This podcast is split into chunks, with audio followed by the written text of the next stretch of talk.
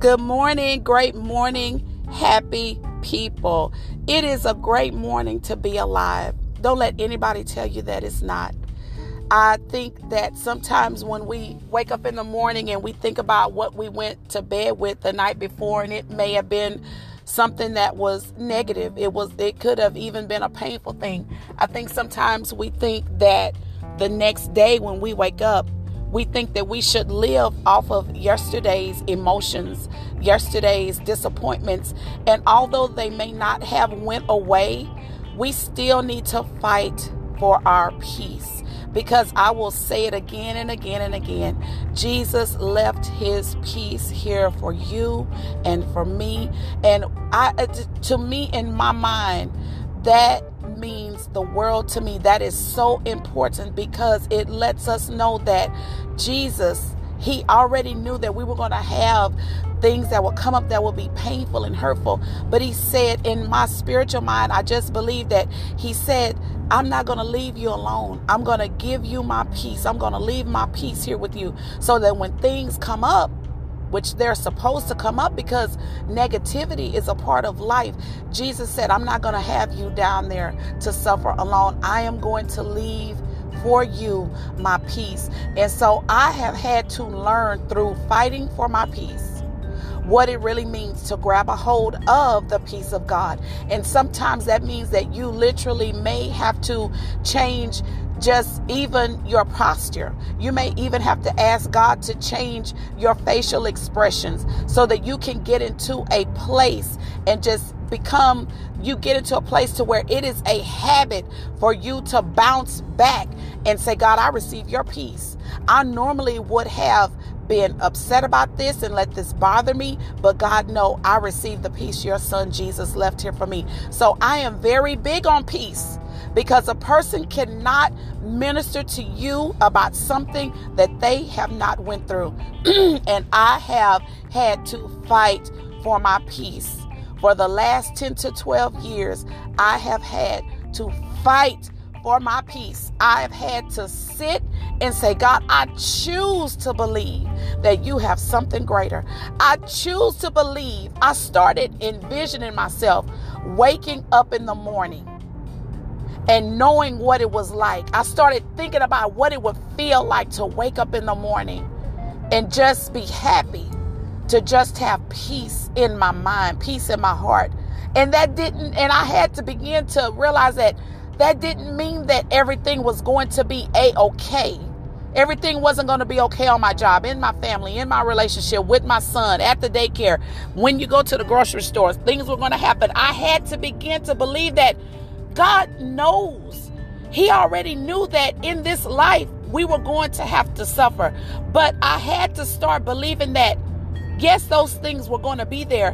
But because Jesus left his peace, I'm going to be all right. And so this morning, I just want to tell you, piggyback off of that and tell you that God's not going to let you be put to shame. You may have been believing God for a lot of things.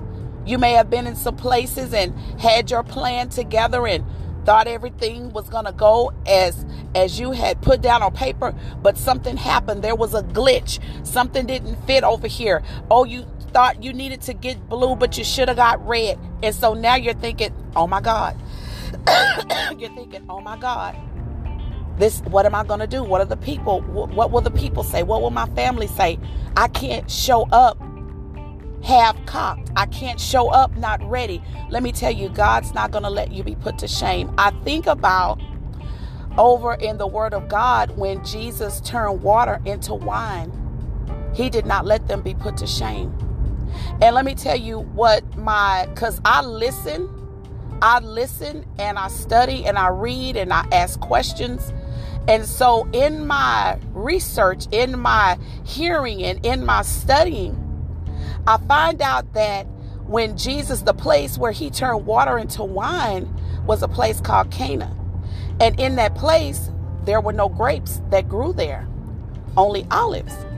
And so, in a place where they had ran out of wine, there were no grapes, there were no fermented grapes, only olives.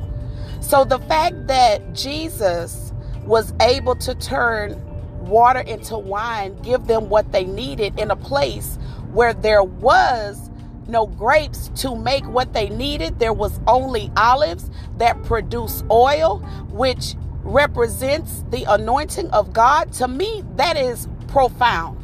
To me, that just says to me that God is just, his son is just a miracle working kind of God. And let me say, because he is, he's not going to let you be put to shame. you may be in a situation and you're looking around like, what I need is in another city. What I need is in another state. What I need is over at Big Mama's house. What I need is down to the church. But let me tell you, Jesus has what you need right there where you are. You got to, you have to sometimes also use what you got. You got to kind of, you know, um, I want to be nice when I say this. You know how we, the term we use, you know, the N word, you got to in word some stuff and rig it and put it together. You got to make things work. And then you also sometimes you have to stand back and let Jesus do what he's going to do to perform that miracle in your life. So let me just say, he's not going to let you be put to shame. He's going to take away the shame of your former youth. Not only is he not going to let you be put to shame now, but he's not going to let you be put to shame and your reputation be marred and scarred because of something that you did in your past, because of a, of a mistake that you made in your past. I am so in love with my Savior. I love him because I was telling somebody yesterday that I don't know how everybody else thinks, but for me, when I have prayed to God for something for years and it didn't look like it was going to happen, you put the numbers down on paper and the, the numbers don't add up. And then you go back and six months pass and the same thing. You go back, you get your little book out and you write your numbers down and things still don't add up and you get frustrated and you close that book up and you say, God, why? How come you won't let the numbers add up? You know what I need to do. God, why won't you let them call? God, why won't you let them send me the email? Let me tell you something. God knows just exactly what he's doing. And when you pray for something for so long, and then God just begins to let that thing unfold. For me, that is God saying to me, all them years you prayed, I heard you.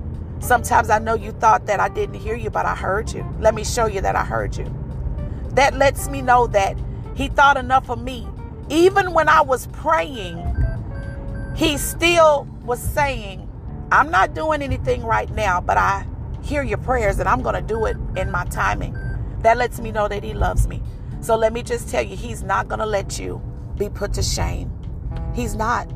Those children that you reared to walk in the will and the plan of God that took a wrong turn, and the, the town is talking. Oh, everybody's talking. oh, she thought she was this. Oh, he thought he was that.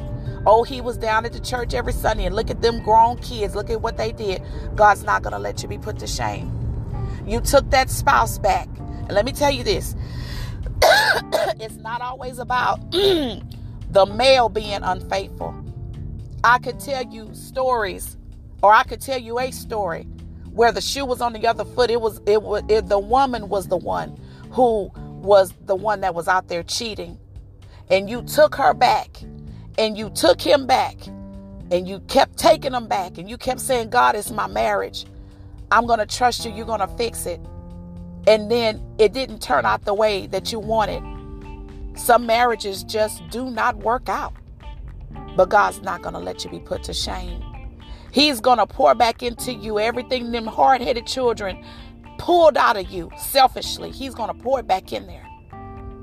The sleepless nights that you had not knowing when that wife was coming home. You're sitting up wondering, why did she go take a bath and put on her cute little dress that we normally only wear when we go to the movies and why does she decide to get up and leave and go over to her sister's house at 7:30 at night and leave me here with the kids? Why is it that when I call her mama, her mama said, "Oh, I haven't talked to her all day long." God's not going to let you be put to shame.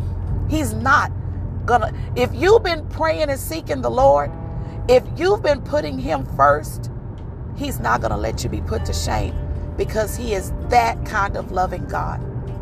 If you have not surrendered your life to Christ, now is the time, now is the moment. Say, God, I need a Lord and a Savior. I don't know what that's like. I've never felt it, but I just, I, I know I need something different in my life. I need a Lord and a Savior.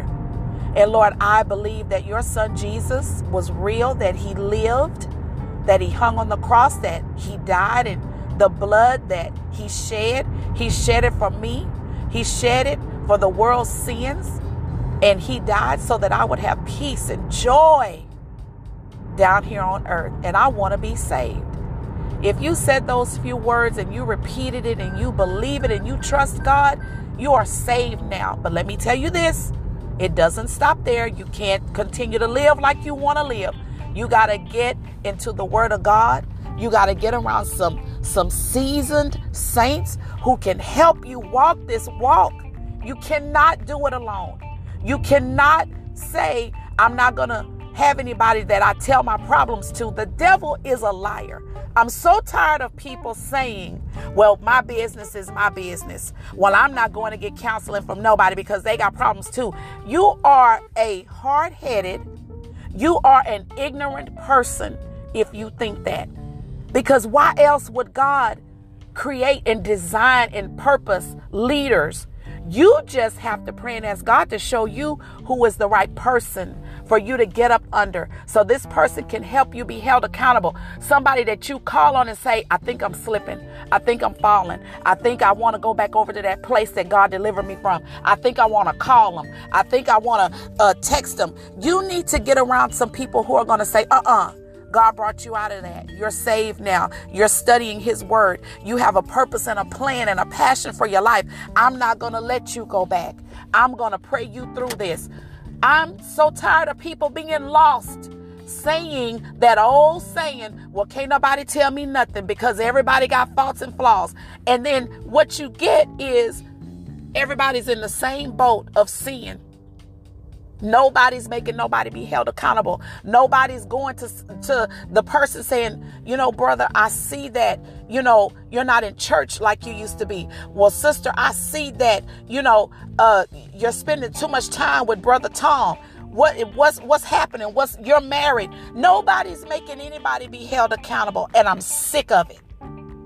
So if you have not surrendered your life to Christ, you better surrender your life to Christ don't try to get ready.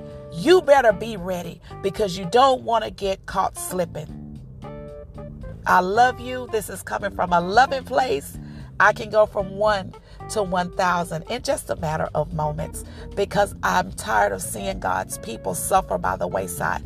I'm tired of seeing the unsaved stay unsaved because we that that the ones that are saved, we're not helping them the way that we should help them. We sit back and we say, Well, I'm just going to let them come to me. Sometimes it's okay to pray and say, God, show me how to go to, to them. And when you go in the right spirit at the right time, God will let you be successful. I love you better, greater. It is sooner, not later. Please pass this podcast to two people that need God's encouragement. They need to hear His words of love. They need to hear His words of peace being spoken over them. You guys have a blessed day today and do something for somebody that you know stands in the need of a blessing. Until next time, bye bye.